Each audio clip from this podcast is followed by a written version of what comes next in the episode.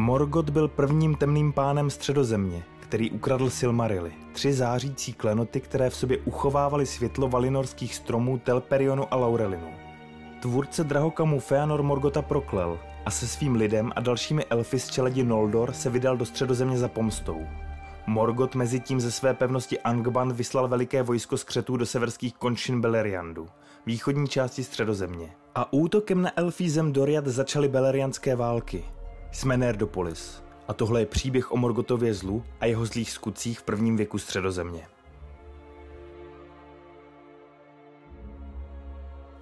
Po příchodu Feanora a jeho lidu do Beleriandu se Morgoth rozhodl zahnat elfí vojsko zpět do moře a zautočil na ně dřív, než stačili dostavit tábor a zbudovat obranu. Tak byla svedena druhá bitva v belerianských válkách a jmenuje se Dagor Gilead, bitva pod hvězdami, protože ještě nevyšel měsíc. Elfové nebyli připraveni a byli v menšině, přesto rychle zvítězili, protože byli silní, rychlí, v hněvu skázonosní a jejich meče byly dlouhé a strašné. Skřeti před nimi v hruze prchali a byli zatlačeni na velkou planinu Ardgalen, kde jim přišlo na pomoc další Morgotovo vojsko. Feanorův syn Kelegorm si na ně ale počíhal, když se o nich dozvěděl a z částí elfského vojska se na ně vrhl z kopců a vehnali do bažiny. Bitva trvala deset dní a ze všech vojsk, která si Morgoth připravil pro dobytí Beleriandu, se mu vrátily paběrky. Přesto měl důvod k velké radosti, protože Feanor, který se hnal ve velké zlobě proti nepříteli, předběhl řady svého vojska a pronásledoval skřety až k branám Angbandu. Tam se utíkající vojsko skřetů otočilo a spolu s Balrogy, kteří jim přišli na pomoc, obklíčilo Feanora a pár jeho nejbližších. Feanor dlouho bojoval, beze strachu, třeba že byl zahalen ohněm a raněn mnoha ranami. Nakonec jej ale srazil k zemi Gotmok, pán Balrogu. Než mu ale zasadil smrtící ránu, přišli mu na pomoc Feanorovi synové i s veškerou silou, kterou měli, a Balrogové utekli zpět do Angbandu. Přesto Feanor později na zranění zemřel a jeho tělo se rozpadlo v popel, protože jeho ohnivý duch ho pohltil. V hodině Feanorovy smrti pak přišli za jeho syny Morgotovi zástupci. Uznali porážku a nabídli jim jeden Silmaril v rámci kapitulace. Feanorův nejstarší syn Médros s nimi na oko vyjednával a domluvil si s nimi schůzku na dohodnutém místě. Oba dva vyslanci přišli s větším vojskem, než bylo dohodnuto. Ale Morgoth přeci jen přišel s větší armádou, se kterou přitáhli i Balrogové. Médros byl přepaden ze zálohy a celá jeho družina pobyta. Ale on sám byl na Morgothův příkaz zajat živý a přivlečen do Angbandu, kde ho upoutali ke skále železným pásem za pravé zápěstí.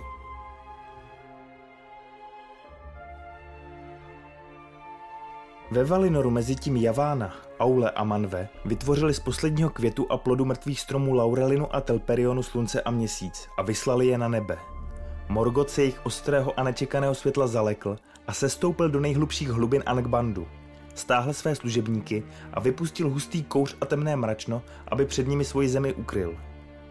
Morgoth slunce i měsíc nenáviděl a bál se jich a pokusil se na ně zaútočit, aby je na dobro zničil.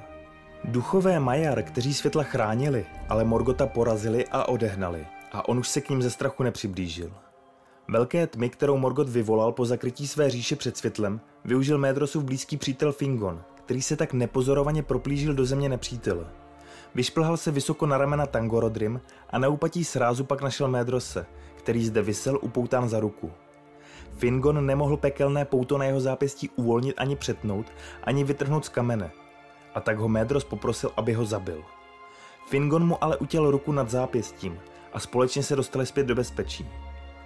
Médro se pak zotavil z mučení, ale v srdci měl stín své bolesti a naučil se vládnout mečem levicí ještě zhoubněji než před tím pravou rukou. Noldor poté obléhali Angban v naději, že navždy zadrží Morgotovo zlo. Když se po mnoha letech dostala k Morgotovi zpráva od jeho zvědu, že se elfští páni potulí středozemí a na bitvu ani nepomýšlejí, vyzkoušel sílu a bdělost svých nepřátel. Svojí mocí vyvolal zemětřesení a zatímco trhlinami země pronikal oheň a železné hory plivaly plameny, skřeti se z Angbandu vydali do zemí Fénorových synů. Médros ani velekrál Noldor Fingolfin však nespali a vrhli se z obou stran na hlavní voj skřetů. Porazili Morgotovi služebníky, pronásledovali je přes Beleriand a úplně je do jednoho vyhubili na dohled odbran Angbandu. To byla třetí velká bitva v belerianských válkách, která dostala jméno Dagor Aglareb, slavná bitva. Elfí knížata pochopili výstrahu od Morgota Sevřeli po té bitvě obležení pevněji a posílili a uspořádali své stráže. Vytvořili tak obklíčení Angbandu, které trvalo přes 400 slunečních let. Dlouho se pak Morgotovi služebníci neodvážili zbran Angbandu, protože se báli noldorských pánů. Elfové ale nedokázali Angband dobít ani získat Silmarily a válka v době obklíčení stále pokračovala, protože Morgot vymýšlel stále nová zla a zkoušel síly svých nepřátel.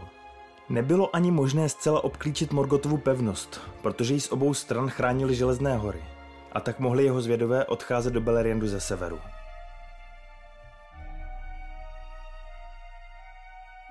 Draci se poprvé objevili ve středozemi 200 let po Dagor a Glareb, když si Morgot uvědomil, že samotní skřeti se nemohou s elfy měřit. Ohledně původu draků se vedou spory a jsou tři možné způsoby, jak byli draci stvořeni. První je, že draci byli vyšlechtěni a fyzicky vylepšeni podobně jako skřeti z elfů, ale z jiných zvířat.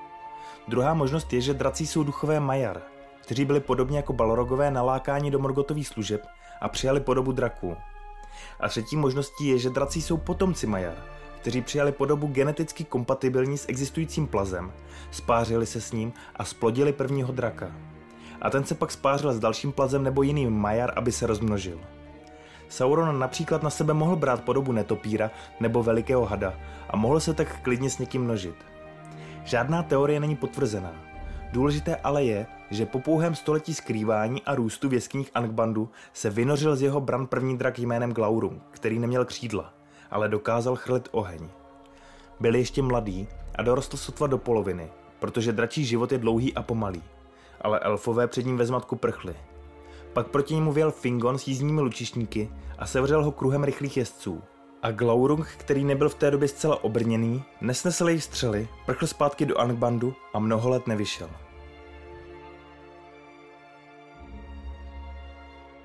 Když se ve středozemi probudili lidé, druzí z Iluvatorových dětí, Morgot opustil Angband a vydal se za nimi. Pomocí strachu a lží z nich chtěl udělat nepřátele elfů, ale jeho plán zrál pomalu a nikdy se plně nezdařil, protože lidí bylo v té době málo. Když se Morgoth dozvěděl, že elfové posilují svá vojska, musel se vrátit do Angbandu dříve, než byla jeho práce hotova. Přesto ale někteří lidé do jeho služeb vstoupili a přidali se k jeho temným silám. Když velekrál Noldor Fingolfin viděl, že jeho lid je početný a silný, začal znovu uvažovat o útoku na Angband – Věděl totiž, že žijí v nebezpečí, dokud je obklíčení Angbandu neúplné a Morgot může svobodně pracovat ve svých štolách a vymýšlet zla, která nemůže nikdo předvídat, dokud je nevyjeví. Většina Noldor ale byla spokojená s tím, jak to bylo a Feanorovi synové Fingolfina neposlouchali, takže z velekrálových plánů nakonec sešlo. Morgot ale nespal a tajně připravoval své síly na střed s Noldor. Nenávist k elfům ho ale zaslepila a vyslal své vojsko dříve, než se jeho záměry naplnili – Kdyby dokázal čekat déle, pravděpodobně by elfy zcela vyhubil. Když tedy přišel zimní čas, Morgoth vyslal veliké řeky plamene, které se hnaly dolů s Tangorodrim rychleji než Balrogové a rozlévaly se po celé pláni. Železné hory plivaly oheň v mnoha jedovatých barvách a jejich kouř ve vzduchu páchl a usmrcoval. Tak začala čtvrtá z velkých bitev, Dagor Bragolach, bitva náhlého plamene. A v popředí ohně přicházel Glaurung Zlatý, otec všech draků v celé své síle. Za ním šly Balrogové a černé armády skřetů, kterých byly takové spousty, že Noldor jich nikdy tolik předtím neviděli ani si nepředstavovali. Morgotova vojska napadla elfy, prolomili obklíčení Angbandu a zabíjeli všechny Noldor i jejich spojence. Morgotův útok byl tak rychlý a zdrcující, že žádné z elfích království nebylo schopné schromáždit svoje síly a spojit se s ostatními – Morgoth útočil na všech frontách a většina elfů prchala nebo se ukryla ve svých pevnostech. Když Fingolfin spatřil naprostou zkázu Noldor, nasedl na koně a v šílené zuřivosti se přihnal k branám Angbandu, kde vyzval Morgota na souboj. Ten výzvu nemohl před svými kapitány odmítnout a nakonec ji neochotně přijel. Vyšel z Angbandu v černém brnění a stal před Fingolfinem jako věž se železnou korunou. Jeho obrovský štít, sobolový bez oznaku, na velekrále elfů vrhal stín jako bouřkový mrak. Pak na Fingolfina zautočil kladivem Grond. Fingolfin uskočil a Grond vyril v zemi velkou jámu, ze které vyšlehl oheň a kouř. Morgot se snažil mnohokrát Fingolfina zasáhnout, ale ten pokaždé odskočil a přitom ranil Morgota sedmi ranami, po kterých temný pán vykřikl bolestí. Dlouhý souboj ale Fingolfina unavil. Přestože třikrát vstal, když ho Morgot svým štítem přitlačil k zemi, nakonec znovu klopítl a Morgot mu stoupil levou nohou na krk. Fingolfin z posledních sil sekl svým mečem Morgotovi do nohy, ze kterému vytryskla černá a kouřící krev. Pak chtěl Morgot velekrálovo tělo zpřelámat, ale z nebe se znesl král orlu Torondor, Morgotovi poškrábal obličej a Fingolfina odnesl. Morgot od toho dne navždy kulhal a bolest jeho ran se nedala zhojit a ve tváři mu zůstal Torondorův šrám. Přestože Morgot vybojoval velké vítězství a způsobil svým nepřátelům bolestné ztráty, jeho vlastní ztráty nebyly menší. Elfové se po první zmatku vzchopili a začínali znovu dobývat, co ztratili. Morgot stál hlavní voj skřetů zpátky do Angbandu a začal do Beleriandu vysílat stále více skřetů. Pochopil, že nemůže vést konečnou a vítěznou bitvu, dokud neschromáždí novou sílu, která by porazila jeho nepřátele. O několik let později se do Morgotovy pevnosti Angband dostali v přestrojení milenci Beren a Lúthien, kteří si přišli v rámci přísahy a sudby pro jeden ze Silmarilů. Prošli vším nebezpečím a došli po dlouhé a úmorné cestě až k Morgotově trůnu, kde byla Lúthien zbavena přestrojení. Morgot se zahleděl na krásu Lúthien a v mysli se mu zrodila zlá žádost a úklad temnější než všechny, které mu vyvstaly v srdci od chvíle, kdy prchl z Valinoru. Zatímco se kochal svojí myšlenkou, Lúthien před ním zaspívala píseň takové líbeznosti, že na všechny zlé tvory i Morgota padl hluboký spánek. Pak Beren vyřízl z koruny temného pána jeden Silmaril. Ale napadlo ho, že by mohl zajít ještě dál za svou přísahu a přinést všechny tři. Jeho nůž se ale zlomil a úlomek ostří zasáhl Morgota, který se probudil. Na Berena a Lúthien padl děs a prchali. Morgot za nimi vyslal obrovského vlka Karkarota, který je dostihl – Beren se mu postavil a v pravici zvedl zářivý Silmaril, aby ho zahnal pryč. Vlk se však světla nebál a otevřel tlamu a ukousil Berenovi ruku v zápěstí i se Silmarilem. Když už se zdálo, že budou Beren s Lúthien Morgotem zajati, přiletěl pán Odlu Torondor, který se o jejich nouzi dozvěděl a vyrval ze spáru zla a odnesl do bezpečí. Později byl vlk Karkarot zabit a Morgot tak navždy přišel o jeden ze svých ukradených Silmarilů. Morgotův vztek nad ztrátou Silmarilu způsobil, že železné hory začaly vybuchovat a děsili všechny, kteří to viděli.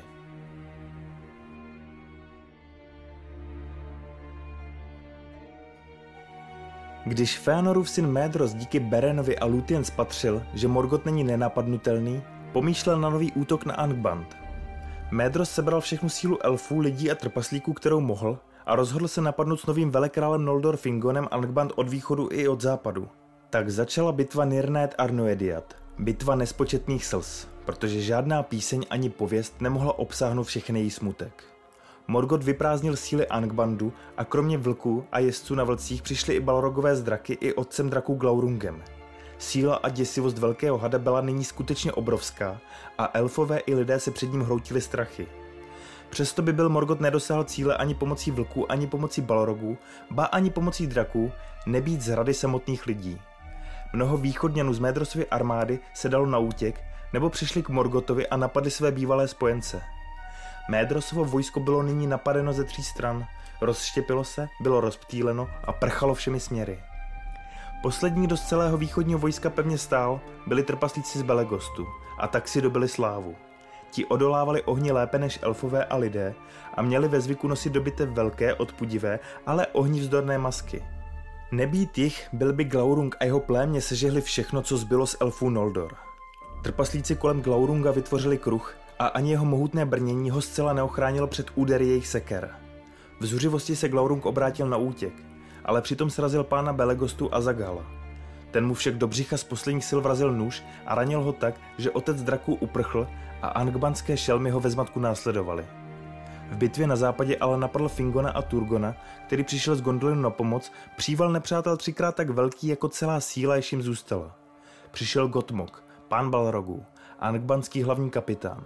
Vrazil klín mezi elfská vojska a zabil Fingona. Turgon se dal na ústup, boj byl ztracen a tak skončila bitva nespočetných slz.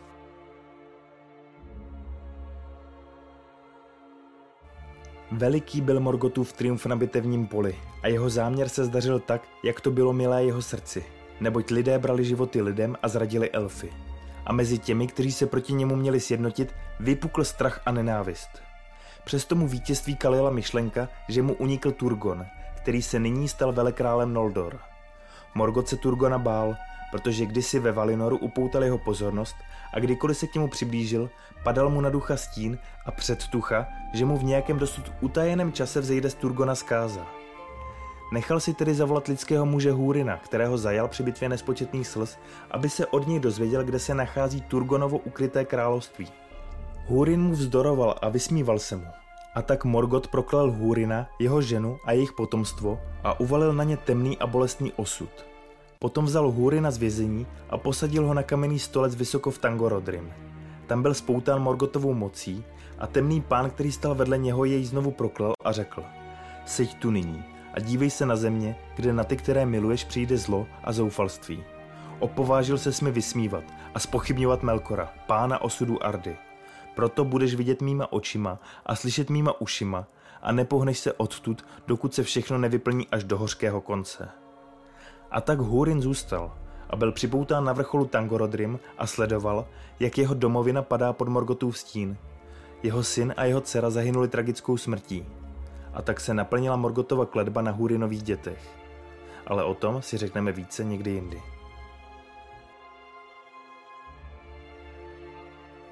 Nakonec Morgoth Húrina z vězení propustil, ne snad pro své dobré srdce, ale protože doufal, že díky němu objeví Turgonovo skryté království. Húrin došel až k tajným dveřím Gondolinu, ale protože Turgon věděl, že Húrina pronásledují špehové, nevpustil ho dovnitř. Přesto Morgoth alespoň zjistil přibližnou polohu skrytého království a když později zajal Turgonova synovce Méglina, s radou ho donutil odhalit jeho přesnou lokalitu. Morgoth připravil veliké vojsko a vypustil na Gondolin své balorogy, skřety i vlky. S nimi přišli i draci z Glaurungova plemene, kterých již bylo mnoho a byli strašliví. Morgotova armáda přišla ze severu v místech, kde byly kopce nejvyšší a stráž nejméně bdělá. A přišla o sváteční noci, kdy všechen gondolinský lid na hradbách očekával východ slunce. Město bylo beznadějně obklíčeno a přes udatný odpor gondolinského lidu kompletně zničeno a vydrancováno. Pádem Gondolinu a porážkou Noldor a jejich spojenců byl Morgotův triumf dokonán. Všechna velká elfí království padla, kromě ostrova Balar a přeživších u ústí řeky Sirion, kterým vládl Erendil – ale ty Morgot nepovažoval za hrozbu. Temný pán se smál ve svých černých myšlenkách a nelitoval Silmarilu, který ztratil, protože skrze něj, jak soudil, vymizí ze středozemě poslední zbyteček elfů a už ho nebudou znepokojovat.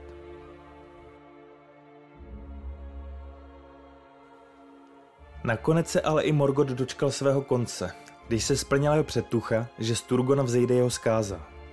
Turgonův vnuk Erendil se svojí ženou dopluli do Valinoru, kde se jim podařilo přesvědčit Valar, aby odpustili Noldor a pomohli jim v jejich nouzi. Říká se, že Morgoth nečekal útok, který na něho přišel ze západu, protože jeho pícha byla totiž tak velká, že se domníval, že už proti němu nikdo nepovede otevřenou válku. Nakonec ale valarské vojsko napochodovalo na sever středozemě, obloha se rozezvučila mnoha trubkami a Beleriand splanul válkou. Střetnutí vojsk západu a severu se jmenuje Velká bitva a Válka hněvu a sešla se v ní celá moc Morgotova trůnu, která byla nespočetná. Ale ani to Morgotovi nepomohlo, protože třeba Balrogové byli zahubeni, až na několik, kteří prchli a ukryli se v nepřístupných jeskyních u kořenů země. Skřeti umírali po tisících a nesčetné houfy skřetů mizely jako sláma ve velkém ohni. Dlouhé roky po bitvě se jich po středozemi pohybovalo už málo na to, aby vážně zužovali svět, když viděl Morgot, že jsou jeho vojska poražena a jeho moc rozptýlena, zalekl se a neodvážil se výjít ven sám. Ale vypustil na nepřátele poslední zoufalý útok, který měl připraven. Z jam Angbandu se vyrojili okřídlení draci, které ještě nikdo neviděl. Nápor té strašné eskadry byl tak náhlý a skázonostný, že vojsko Valar bylo zahnáno na zpátek, neboť draci přilétali s velikým hřměním, blesky a ohnivou bouří. Proti ním ale přiletěl Erendil na létající lodi Vingilotu s Orly a jejich vůdcem Torondorem a než vyšlo slunce, byli téměř všichni draci pobyti. Morgotovy jámy byly pobořeny a odkryty a Valar za ním sestoupili do hlubin Angbandu. Tam se konečně ocitl Morgot zády ke zdi, ale neprojevil statečnost. Uprchl do nejhlubšího ze svých dolů a tam prosil o mír a o milost. Potom byl spoután řetězem Angainorem, který již kdysi nosil, Ze železné koruny mu ukovali obojek na krk a hlavu mu sehnuli ke kolenům. A dva Silmarily, které ještě Morgotovi zůstaly, mu z koruny vzali.